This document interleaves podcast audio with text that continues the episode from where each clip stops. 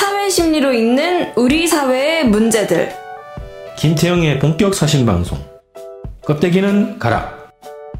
껍데기는 가라 21회 2부 시작하겠습니다. 저희가 늘 청취자 수가 많지만 유독 인기 있었던 방송이 있었어요. 얼마 전에 한 건데 허균에 대한 인물 분석 우리 했을 때 그랬나? 반응이 좋았어요? 네. 글쎄요. SNS에서 달렸잖아요. SNS에서? 네. 그랬답니다. 네. 그래서 저도 재밌게 굉장히 방송을 했고 우리 프로그램에 또 잘 맞지 않습니까? 네. 네. 그래서 앞으로도 좀 인물 분석을 좀 방송에서 했으면 좋겠다라는 의견이 있어서 오늘도 이제 역사 속의 인물을 분석해 보려고 해요. 네. 그래서 어떤 인물이죠?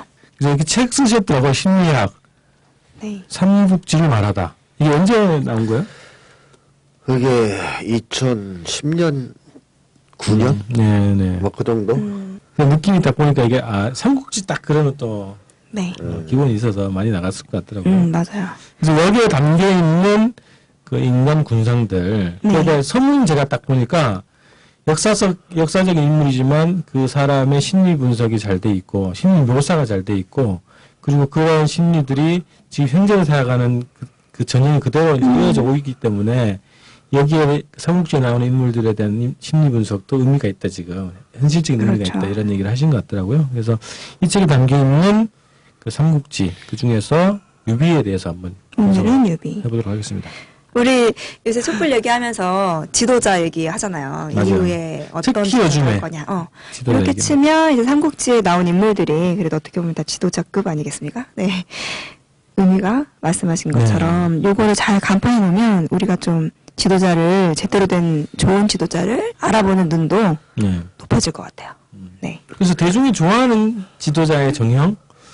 그리고 지금 현재 한국 사회에서 지금 정치 활동을 하고 있는 정치인들 중에 대중의 사랑을 받고 있는 유형들을 딱 보면 또 연결될 것 같아요. 그리고 우리가 또 예상도 해볼 수 있고 앞으로 이제 대선 전망도 해볼 수 있고 그래서 일단 지금 현재 우리가 지금 촛불 전국에서 우리가 바라보는 지도자들이 어떤 유형에 속할까, 뭐가 부족할까, 뭘 강화를 해야 될까, 뭐 하여튼 이런 얘기들을 해볼 수 있는 또 거리가 될 수 있거든요. 그래서 그 얘기를 이제 시작을 해보도록 하겠습니다. 유비. 네. 요새 뭐 안 좋은 인물로 부각하고 있는 이문열 씨의 삼국지만 읽어봤어요. 그래서 이제 그 관점들을 보통 가지고 있죠. 사람들이 여기 등장 인물에 대해서. 그래서 삼국지 유비라고 하면 저뿐만이 아니라 많은 분들이 뭐 이제 이미지 자체는 온화하고 겸손하고 뭐. 착실하고 이렇게 인덕이 많다. 그래서 뭐 조조 특히 조조하고 비교해가지고 조조는 뭐 냉정하고 교활하고 그런 느낌이고 유비는 덕이 높은 인물로 묘사되곤 하는데요. 근데 선생님 책을 딱 보다 보면 새로운 관점 역시나 어린 시절에 그렇죠. 이 책에서 보면 이제 유비가 우리가 늘 얘기를 많이 했던 어린 시절에 상처가 있는 인물로 좀 느껴지는 경향이 있어요. 느껴져요. 그 책에서 보면 유비가 애정결핍이 있고 그래서 사랑받고 인정받기에 급급했다 이렇게 말씀하셨는데요. 착한 얼굴을 가졌지만 결국에는 타인에게 있어서는 무거운 짐이 돼서 등에 업혀다닌 종류의 사람이다 이렇게 말씀하셨는데 조금 설명 좀 해주세요. 뭐 일단 삼국지 책이 쓴 사람이 나관중인데요. 사람. 그 사람이 이 유비를 정통으로 보는 입장이거든요. 중국 역사의 정통은 유비다. 그걸 보면서 뒤에 이제 또 한나라 등장하고 뭐 이런 식으로 보는 입장이라서 기본적으로 소설에서 유비를 미화했고요. 네, 원래도 그렇구나. 미화했고 조조를 많이 깎아내렸어요. 실제로 실제에 비해서 그래서 그걸 고려하고선 봐야 되는 건데 뭐 고려하지 않더라도 사실 뭐 그 소설 내용 그 자체만으로도 유비가 문제가 있는 사람이라는 건 드러나거든요. 답답할 때가 많죠. 네. 맞아요. 유비가 이제 어릴 때 아버지 없이 홀어머니한테 자랐는데 그 홀어머니한테도 건강한 사랑을 그렇게 받지 못했다는 느낌이 있어요. 왜냐면 어릴 때 이제 유비가 보면은 왕이 될 거야 이런 헛소리를 자꾸 하고 그랬는데 천자가 될 거야 이랬다든가 동네 사람한테 작살났어요. 이제 그런 얘기를 하다가 그 위험하거든요. 그 당시에 그런 얘기 한 건 한다는 거라 제가. 근데 하여튼 반역 이런 네. 느낌인가? 네. 반역의 시야 그럴 수도 있는 거죠. 뭐 하여튼 그랬는데 황족이다 자기가. 네. 뭐 이런 거로 이제 자기의 애정 결핍을 대치했다라고 볼 수 있는 거거든요. 그러니까 사랑 못 받고 이러다 보니까 사랑 못 받고 관심 못 받고 이런 사람들이 보통 약간 그 과대망상 같은 게 생기잖아요. 네. 자기는 사실은 대단히 훌륭한 사람이라는. 다른 사람이 날 못 알아봐서 그렇지. 못 알아보니까 이제 자기를 자꾸 과대하게 포장하는 마음이 생기거든요. 그러니까 현실에서 맨날 매 맞고 다니는 아이가 이제 슈퍼맨 같은 거에 되는 환상을 꿈꾸고 막 이러지 않습니까? 그래서 이제 유비 같은 경우에는 그런 심리 때문에 자기가 황족이라는 사실을 붙들고 이제 한번 천자가 돼보고 싶다 하는 이런 이제 꿈을 꿨는데 그게 어릴 때 팍 깨져요. 욕을 많이 먹었어. 누구한테. 친척한테. 그래가지고 그다음부터는 입에 이제 그걸 꺼내진 않았지만 마음속에서는 그런 야망이 이제 꿈틀꿈틀했던 거죠. 네. 그러니까 이제 한번 황제가 돼보고 싶다. 권력을 잡아보고 싶다. 뭐 또 이름을 떨치고 싶다는 야망이 있었는데 그 동기 자체가 지난번 허균처럼 네. 민족을 위해서 누구를 사랑하기 위해서 그런 걸 꿈꾼 게 아니고 한번 사랑 받아보자. 제대로 나도. 뭐 그런 관심 받아보자 하는 차원이 더 강했다는 거거든요. 그러다 보니까 사실 지도자로서는 건강한 심리를 가진 사람으로는 볼 수 없었다. 자, 그리고 유비가 또 하나의 문제점은 그런 경험이 있다 보니까 사람들한테 욕먹는 걸 무지하게 무서워합니다. 사람들한테 욕먹는 걸 싫어해요. 그래서 우리 주변에도 보면 그런 사람들 있잖아요. 너무 착한 사람들. 착한 병 걸렸다고 하는. 네, 착한 병 걸렸다 그래서 네. 거절 못하고 네네. 남들이 이제 해달라는 거 다 해주고 관계에서 항상 끌려다니고 네. 그다음에 악플 들어오면 잠 못 자고 네, 못 견디고 못 견디고 이런 사람들 있잖아요. 근데 이 사람들이 착한 게 아니에요. 착한 게 아니고 나쁜 소리 듣는 거를 못 견디는 거죠. 이겨내지 못하는 거죠. 그거보단 이게 나아가지고 그냥. 그러니까 이 사람은 좀 속된 표현을 하자면 모두에게 사랑받길 원하는 사람이에요. 한 명이라도 자기 욕하는 사람이 있으면 안 돼요. 네. 그 정도로 이제 애정 결핍이 심한 거죠. 모두에게 사랑받고 싶다. 누구라도 날 미워하면 안 돼. 그러니까 모든 사람을 상대할 때 다 그 사람한테 미움을 안 받으려고 모든 동기가 거기에 집중돼요. 미움 안 받겠다. 그러니까 상대방한테 싫은 말 못하고 욕먹을 거 못하고 뭐 이러는 거죠. 자기 삶을 사는 게 아니구만요. 그렇죠. 그래서 이 사람들은 행복하지 않거든요. 이 사람들도. 주변에 사람이 많아 보여도. 네. 많아 보여도 네. 행복하지 않아요. 힘들어요. 피곤하고. 유비가 대표적으로 그런 케이스라고 보시면 되는 거죠. 지도자가 되려고 하는 그런 욕망? 뭐 이런 게 있잖아요. 네. 그런 것도 지금 유비 같은 경우에는 사랑받기 위한 방편으로 지도자를 생각을 하는 걸까요? 했던 측면이 더 컸다는 거죠. 물론 의식 차원에서는 뭐 인덕 정치를 한번 해보겠다는 꿈이 없었다고 뭐 단정할 수 없겠지만 그때도 얘기했지만 이게 무의식적 욕망하고도 일치가 돼야 되잖아요. 네. 그런데 그렇죠. 무의식적 욕망 자체는 유비는 사랑받기, 욕 안 먹기 이런 쪽이었기 때문에 이게 지도자감이라고 볼 수 없죠. 사랑받기 최고의 지인은 지도자인가? 는 아니지 원래는. 원래는 아닌데 그 사람은 그렇게 생각할 수도 있다. 거죠. 네. 그걸 이제 연예인으로 꿈꾼다면 인기 있는 연예인이 되려고 할 것이고 네. 사랑받기 위해서 아니면 뭐 국회의원이다 보면 공명을 떨쳐보려고 할 것이고 또는 대통령 꿈을 꿀 수도 있는데 이런 사람은 흔히 대통령 꿈을 잘 안 꿔요. 힘이 그 정도 없기 때문에 네. 에너지가. 근데 유비는 이제 왕족이고 주변에서 부추기는 게 있었거든요. 주변에서. 그러다 보니까 이제 그런 꿈을 꾸게 된 거죠. 그러니까 그게 좀 신기해가지고 유비 좀 약간 나약한 느낌인데 그래도 어렸을 때 그런 꿈을 꿨다는 게 좀 네. 어렸을 때 꿀 수 네. 있어요 오히려. 그러니까 좌절당했다는 거잖아요. 네. 네. 집에서 욕 먹었다는 거 아니에요. 그러니까 이제 들어갔었거든요. 근데 어쨌든 그런 꿈을 커서는 꾸면 안 되는 거 아니에요. 네, 능력이 없으니까. 능력이 없으니까. 근데 능력을 누가 줬냐면 제갈공명이 준단 말이에요 나중에. 제갈공명 가서 같이 하자고. 제갈공명 만나기 전까지는 유비는 진짜 별 볼 일 없었어요. 그러니까 이제 제갈공명에 가서 찍었어 사실은 유비를 이 사람을 제갈이 찍었다고요? 그렇죠. 제갈공명이 또 이제 궁금해진다. 아 유비면 되겠다 싶어서 찍은 거고. 유비가 가서 뭐 삼고추를 했던 거 아니에요? 그러니까 이제 그거를 유도한 거죠 제갈공명이 사실은 똑똑하니까. 이렇게 주변을 배회하며 네. 결국 매달리게 만들어놨죠. 사실 보면 보세요 유비가 정치할 때 보면 제갈공명한테 독립적 관계에서 의견을 주고받고 같이 토론하는 관계예요? 아니면 제갈공명 시키면 기회 다녀 그럼 기회 다니는 관계였어요. 야, 두 번째. 그렇게 들으니까 지금 국민하고 똑같네. 후자네요, 후자. 연습을 써주고. 기회 그럼 기고 하지 마 그럼 안 하고. 네. 어쩌다 안 하면 하나 있었어. 사람들한테 욕 먹는 거 하면. 제가 보면 예를 들어 형주를 취하라. 그럼 그건 안 해. 왜냐하면 하면 욕먹을 것 같거든. 네. 그거는 피했단 말이에요. 하지만 나머진 다 말 다 들었다고요. 폭군이라는 소리 들을 만한. 네. 그건 안 했죠. 욕먹을 거는. 보니까 이런 게 있네요. 대부분 다 뭐 주를 가지고 있고 이제 자기 기반이 있는 네. 사람 떠돌아 다녔다고. 관우 장비 데리고. 네. 전척 정착하지 못했다는 얘기가 있고. 근데 누가 도겸이라는 사람이 소주를 맡아달라고 했는데 사용했다는. 네. 끝까지 사용했다는 거잖아요. 이 뭐라지? 겸손? 네. 겸손 겸양? 뭐 네. 이런 게 과도한 인물로 네. 이게 되거든요. 그런 건 뭡니까? 용문이가 싫어하는 거의 대표적인 표현입니다. 네. 과도한 겸손. 그러니까 사람이 겸손할 줄 몰라도 문제가 있는 거고요. 또 하나는 과도하게 겸손을 떠는 것도 문제가 있어요. 예를 들어 기술자가 공장에서 기술자가 선반 기술자 1급 기술자예요. 네. 이 사람이 겸손하는 게 어느 정도 겸손이 맞는 거라고 생각하세요?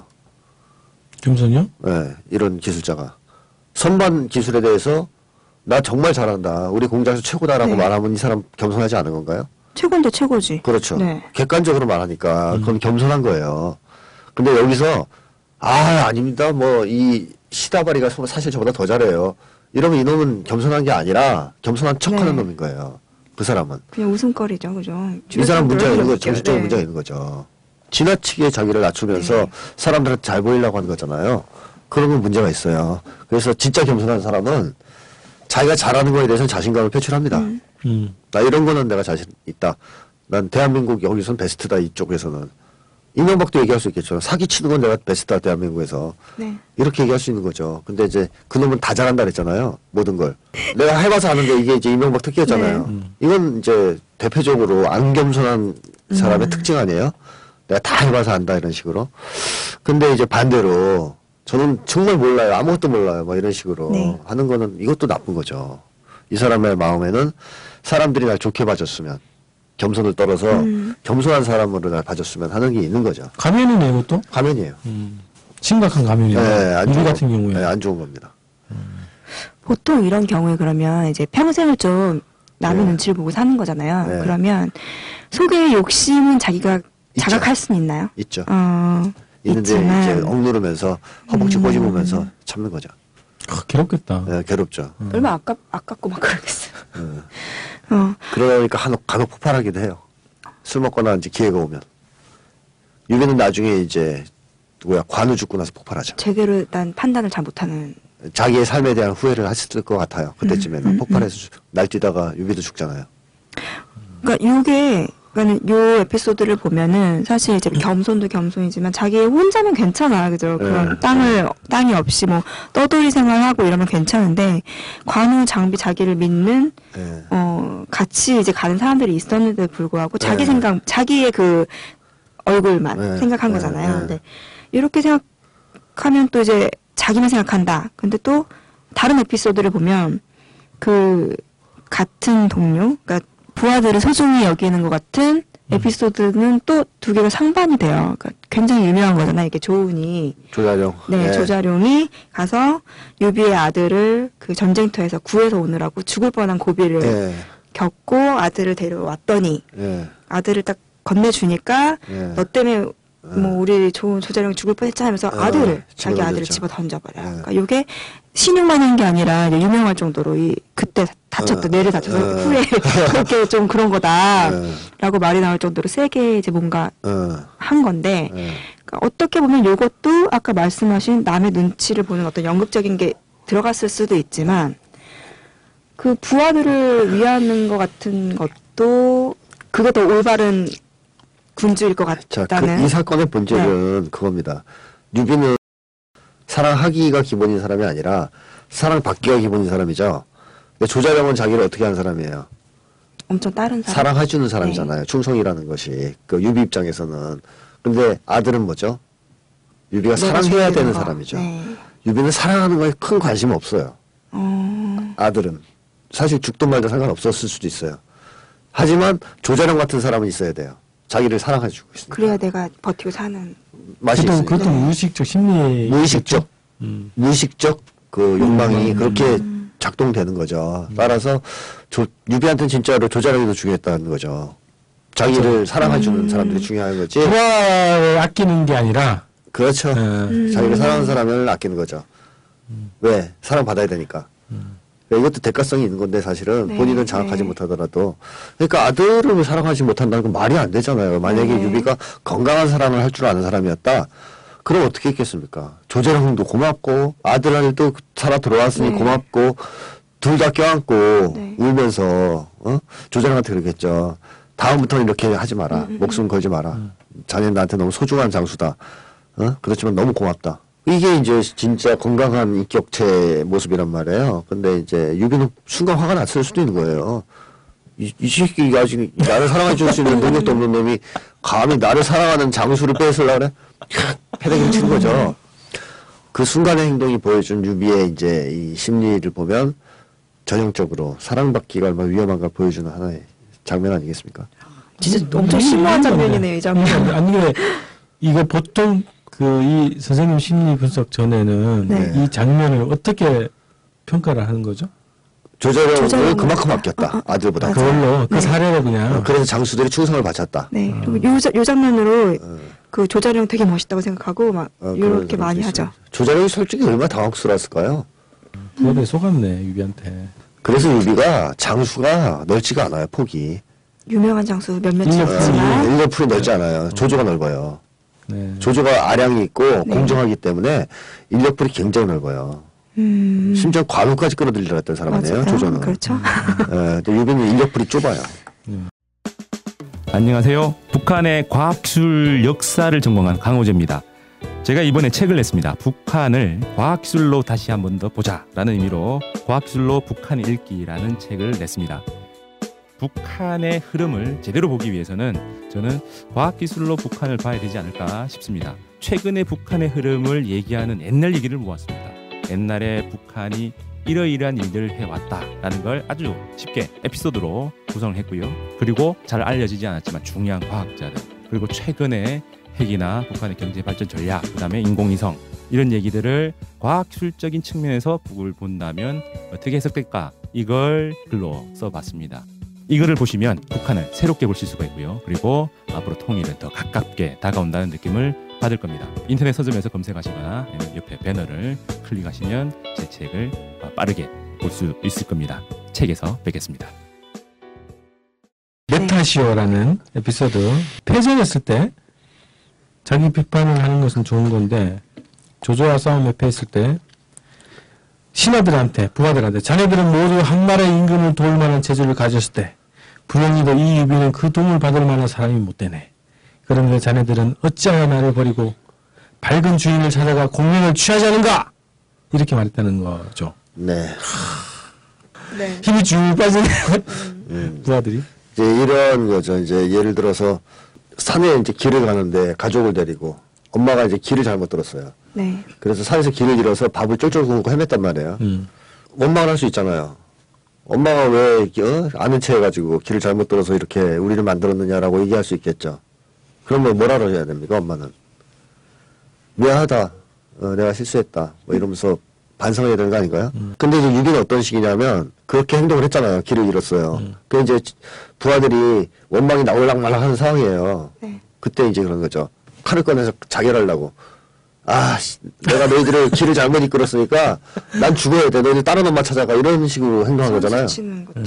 이게 병약자 스타일의 대표적인 모습이에요. 자유공갈단이죠. 자유공갈단이죠. 자기를 먼저 때려가지고 네, 일체의 비판을 차단하는. 누구나 우리 실에 상처가 있다 해서 네, 이렇게 한 유형이 있지 않습니까?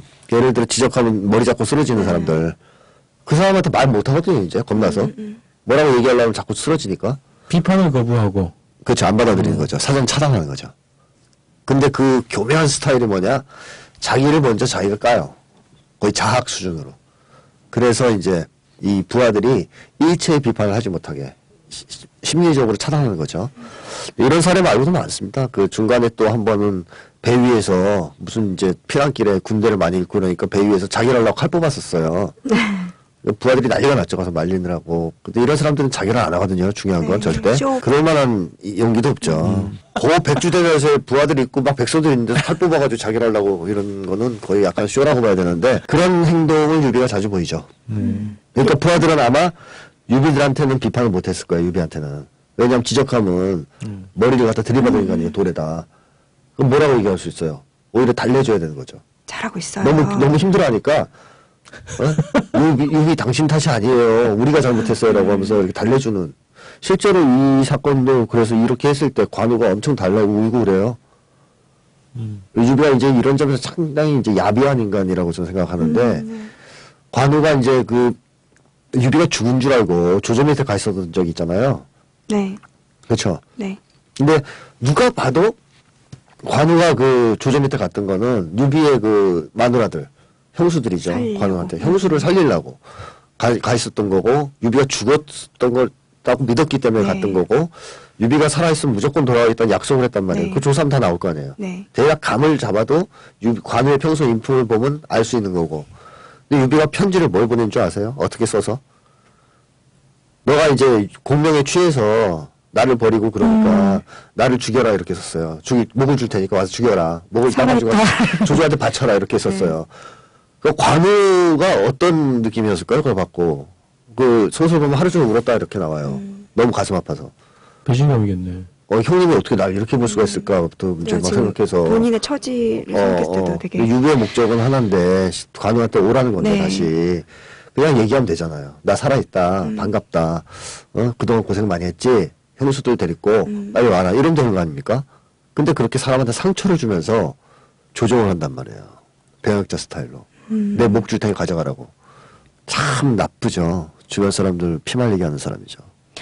아니, 얘기 들어보니까 저는 이제 유비 생각할 때는 좀 이렇게 온화한 스타일의 우리 정치인들도 있지 않습니까? 그 생각했는데 지금 딱 말씀 듣고 박근혜도 사실은 떠오르고요.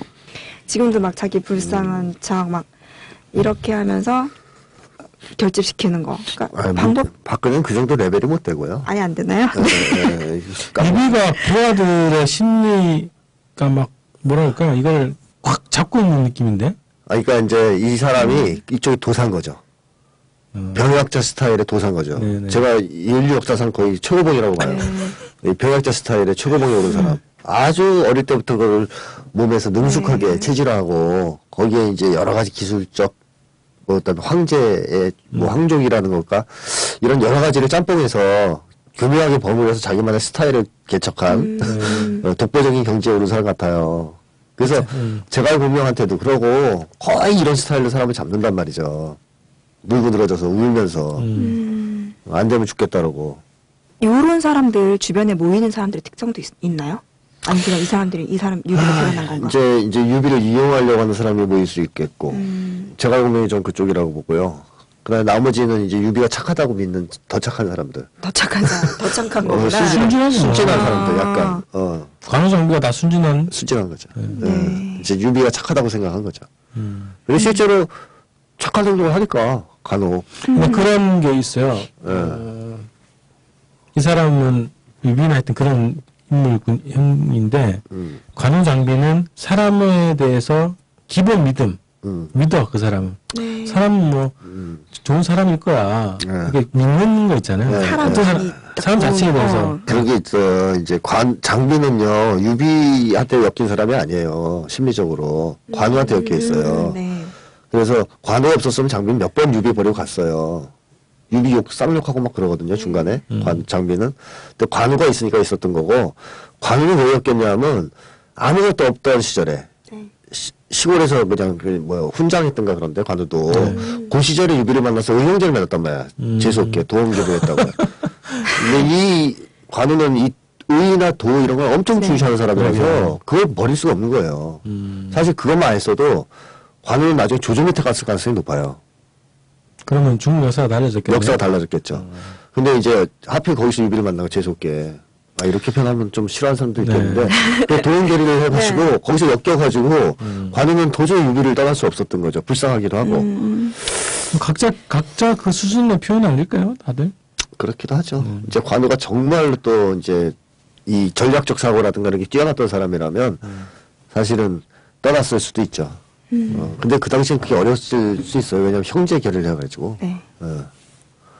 이게 참 유비가 이렇게 부하들도 뭐 나름의 고생 시켰는데 부하들 말고 가족들도 좀 고생을 많이 시켰어요. 아까 전에 관우이라도 그렇지만 그 이후에 이제 부인, 원래 부인들 다 죽고 나서도 송건이 유비를 이제 함정에 빠뜨릴 목적으로 어떻게 근데 이럴 수 있지? 송건이 누이하고 결혼시키려고 한단 말이에요. 그래서 데리고 오는데 송건하고 주유가 유비가 결혼을 한 후에 순순히 안 보내주고 계속 연회 같은 거 열면서 잡아둬요. 근데 유비는 또 거기에 흔들렸는지 어쨌는지 좋아가지고 헤어버리고 있다가 네, 그나마 좀 정신 차리고 탈출을 이제 마음 먹었는데 마음만 먹고 그때도 송건의 그러니까 부인 된 사람 송건의 누이죠. 그 앞에 앉아가지고 그냥 눈물만 흘렸다고 하거든요. 탈출해야 된다 네. 이렇게 하면서 네. 그러니까 이게 한 나라의 군주라고 생각하기에는 엄청 나약하고 자기 생각을 실천할 수 있는 옆에 사람이 없으면 그런 능력이 아예 없어 네. 보이거든요. 그러니까 유비는요 기본적으로 정직한 소통을 한 사람이 아니에요. 모든 장면을 보면 다 그렇습니다. 정직하게 속마음을 이렇게 솔직하게 얘기하는 스타일이 아니에요. 숨기고 상대방을 눈물이나 자학으로 조종하는 사람이거든요. 그러니까 이 경우에도 예외 없이 그렇게 나타났던 거죠. 눈물도 그런 사실 유비는 그 오나라에 갔을 때 너무 네. 좋아서 마누라가 이뻐해주고 이러니까 네. 온갖 대접을 다 해줬거든요. 그때 송건의 책사가 똑똑한 사람이 있었어요. 주유라고.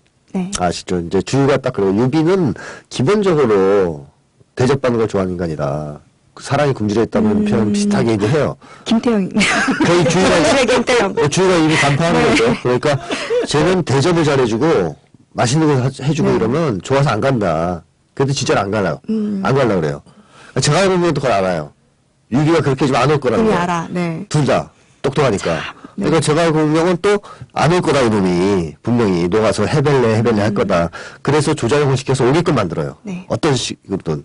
그러니까 결국 그렇게 해서 오게 됐는데 결심을 한 것도 유비가 결정한 게 아니고 미리 알고 있죠. 제갈공명이 술을 써서 데려온 거라고요. 네. 근데 이제 유비는 어쨌든 가야 되는데 솔직하게 이제 마누라한테 얘기를 하면 되잖아요. 이러이러하니 날 좀 도와주시오. 이렇게 소통을 안 합니다. 유비는 울면서 내가 상황이 이런데 어떻게 하지? 나 들키면 죽을 것 같은데 뭐 이런 식으로 이제 우니까 또 마누라 마음이 약해져가지고 도와주죠. 이제 그런 식으로 사람을 조종하는 스타일이란 거예요. 근데 제 생각에는 이 송건의 두이가 여장부거든요. 네. 여장부 스타일인데 한두 번은 당했는데 유비한테 계속 살다 보니까 지겨울 거 아니에요. 인간이 그런 식으로 계속 소통을 하니까 나중에 도망가요. 어디로 가죠? 오나라로 가버렸죠. 아, 같이 왔다가? 나중에 돌아가는데 안 와요, 다시. 내가 이제 삼국지에 자세한 내용은 안 써있는데 유비에 대해 간파했구나. 제 추측으로는 질려버린 것 같아요. 간파했네, 간파했어요. 아, 내 느낌은 그래요. 이제 송건 누이 정맥 스타일이라면 유비하고 좀 살다 보면 아주 하급졌을 것 같아요. 어쨌든 관우, 장비, 조자룡, 제갈량 등등의 뭐 하여튼 난세 인재들하고도 같이 있고 백성들도 따랐고 근데 심리적으로 문제가 좀 있었던 사람이네요. 이 어려운 시기에 지도자가 좋은 게 좋은 거, 내 탓이요. 이렇게 하면 결정적 순간에 또, 그죠? 민중의 요구를 확 꺾어버리거나, 이런 지도자가 될 수 있는데, 유비에 대해서 농상가라는 게, 생각만 있는 사람, 능력은 없고, 뭐 이런 건가요? 네, 뭐, 이제, 어쨌든 뜻은 있대. 야망은 항상 갖고 있대. 능력이 뒷받침되지 않는, 그러니까 정신건강이 뒷받침되지 않는 사람으로 봐야 되겠죠. 능력이라는 게 정신건강 얘기하시는 거예요? 그렇죠. 그런 거. 일단 능력, 최소한의 능력은 정신건강, 그 다음에 이제 지도자로서의 자질, 네.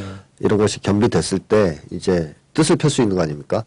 유비는 그 뜻 자체가 건전하지 않았고요. 일단 정신건강이 양호하지 않아서. 그러니까 대업을 이루겠다 하는 목적 자체가 네. 조조만 못해요. 차라리 조조는 성군이 되겠다 하는 목적이라도 있었어요. 뚜렷하게.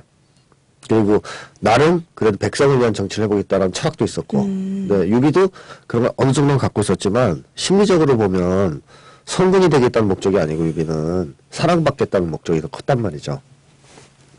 이름을 남기고 싶다라든가 뭐 사람들한테 칭찬받고 싶다라든가 이런 쪽이 더 컸기 때문에 유비는 정치를 하기에는 어울리지 않는 인물이었다라고 봐야 되는 거죠. 정치를 하면 안 됐네. 그렇죠. 피해를 주니까. 네. 예. 그러니까 조조는 결단할 땐 결단하거든요. 욕먹을 때 욕먹고. 물론 조조도 여러 가지 문제점을 드러내긴 하지만 네. 그 당시에 중국 상황을 고려해 봤을 때 정신 건강을 비교해 보면 조조가 훨씬 나아요. 유비보다. 훨씬 우수합니다. 그러니까 지도자라는 위치에 가면 어쨌든 결단력은 있어야 되잖아요. 누구 한쪽이 서운하더라도. 그럼요. 그리고 욕을 먹어야죠. 네. 예를 들면 체게바라 같은 사람이 욕을 안 먹었겠습니까? 바티스타 정권한테? 미국한테 뭐 욕을 안 먹었겠어요? 결국 미국의 CIA에서 살해당한 건데 게바라가. 네. 체게바라 미워하는 사람이 얼마나 많았어요. 지금에야 다 좋아해서 뭐 옷도 티셔츠에 박아서 입고 다니고 그렇지. 그 당시에는 그랬거든요. 악마였겠죠. 아, 악마였죠. 그 시절에는. 자, 근데 그런 욕먹을 각오 없이 어떻게 운동을 하고 혁명을 하고 또 정치를 합니까? 그러니까 정치인은 악당들한테는 욕먹겠다는 각오를 가지고 정치를 해야 되는 거거든요. 아, 갑자기 지금 야당 정치인들이 생각나네요. 네. 특히 이제 조중동. 네. 보수한테 욕먹을 각오를 해야 되는 거잖아요. 그렇죠. 노전 대통령은 적어도 조선일보한테 칭찬받을 생각 안 했지 않습니까? 네. 조선일보 반대 운동을 했던 분 아니에요? 근데 그런 패기와 그 강단이 있어야 정치를 하는 거지. 네. 조중동한테도 욕 안 먹을래. 뭐 이런 태도. 좋은 게 좋은 거지. 보수 세력한테도 욕 안 먹을래. 하면은 정치를 어떻게 합니까? 못하죠. 그러게요. 질서하고 명예 얘기하시고 그래가지고. 그렇죠. 한국에서는 한국에서는 일단 나쁜 놈들한테 욕을 제대로 먹는 정치를 해야 잘하는 겁니다.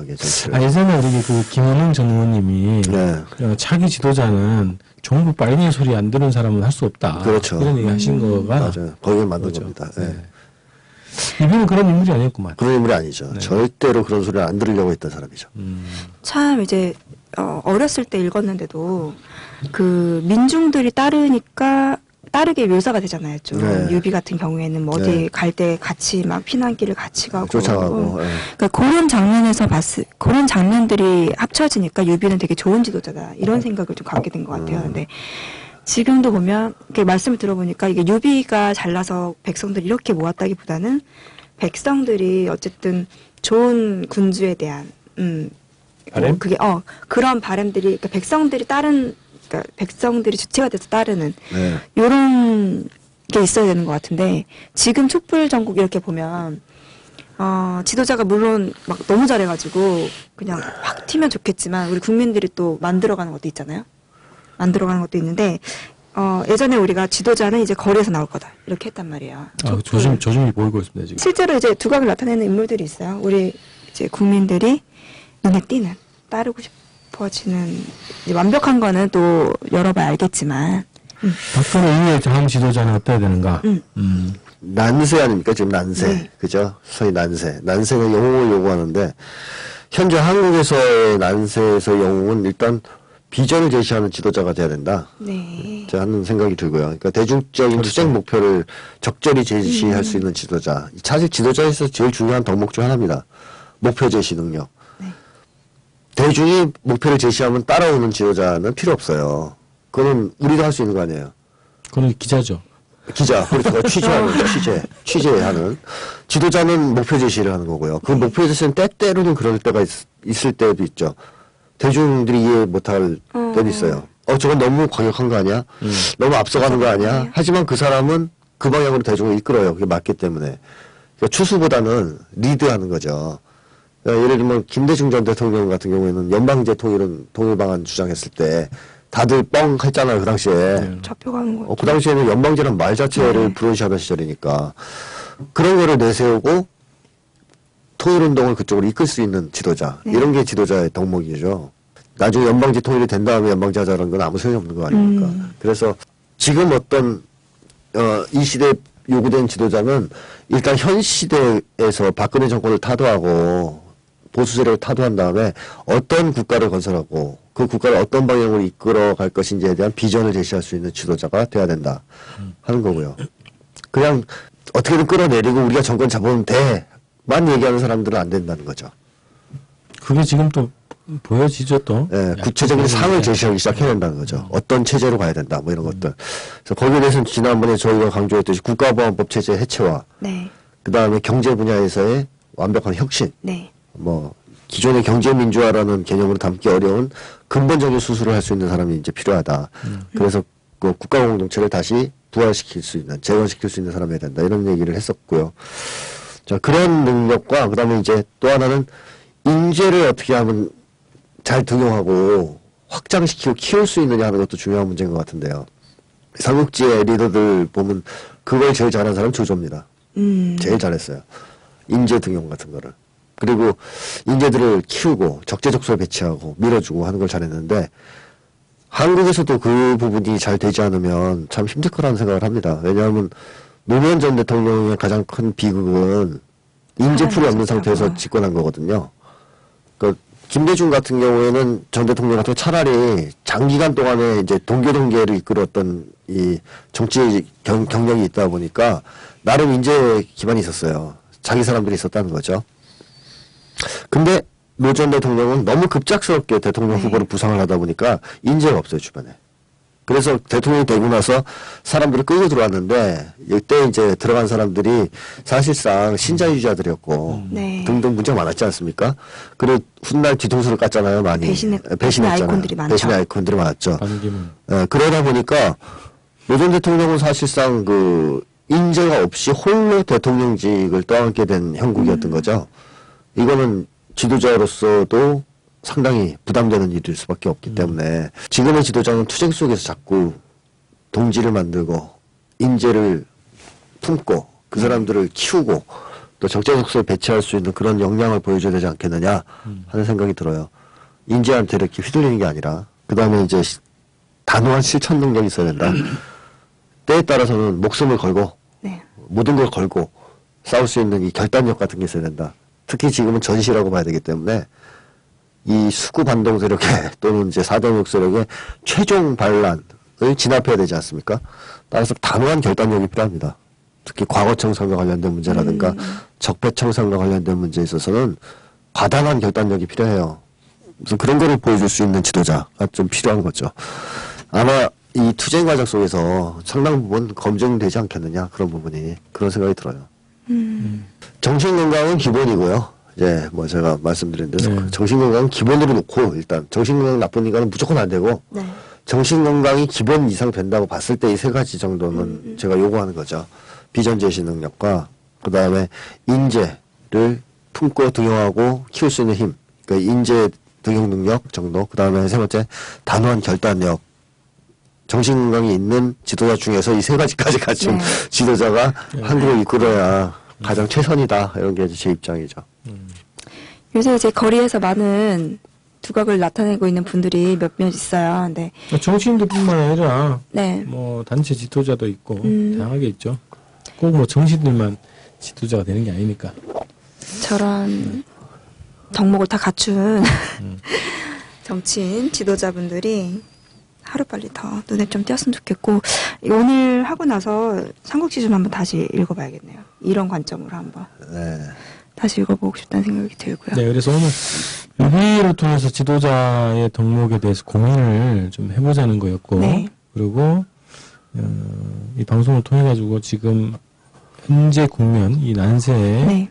우리가 바라는 지도자 상 그리고 그 기준으로 어떤 지도자를 우리가 만들어낼 것이냐 네. 이런 거에 대한 도움이 됐으면 좋겠다 생각이 들고요. 몇 번 우리가 유비도 하나 또 뭐 하나? 관우도 하나? 장비도 하나? 조조도 하나? 제갈도 하나? 그 대표님이 이제 책을 읽냐 안 읽냐에 달려있잖아요. 네, 한 챕터 한 챕터씩 읽으면서 준비를 할 수 있어요. 관우 좋아하시는 것 같은데 근데 관우는 네. 유비한테 너무 얽매여 있는 것 같아서. 전 그것도 약간 좀 궁금해요. 도원결의 때문에 그렇다니까. 그냥 그걸 다시단가요? 저는 제갈이랑 조조 해보고 싶어요. 그래서 그거 한 다음에 이제 그 다음에는 내년 뭐 1월달 이렇게 넘어가니까 그러면 대선 이제 현존 인물로. 대선 인물로 한 번씩 시도를 해보죠. 그러면 좋을 것 같아요. 네. 아마 오늘 들으시면서 이렇게 문득문득 떠오르는 정치인들이 있으셨을 것 같아요. 네, 많이 떠올랐어요. 네, 우리 국민들 현명하시기 때문에 네. 좋은 지도자 잡아보실 수 있으실 것 같고 이렇게 해서 저희 2부 마치면서 다음 주에 만나는 것도 기약해보도록 하죠. 네. 책 읽는 가라 21일에 2부 마치겠습니다. 수고하셨습니다. 수고하셨습니다.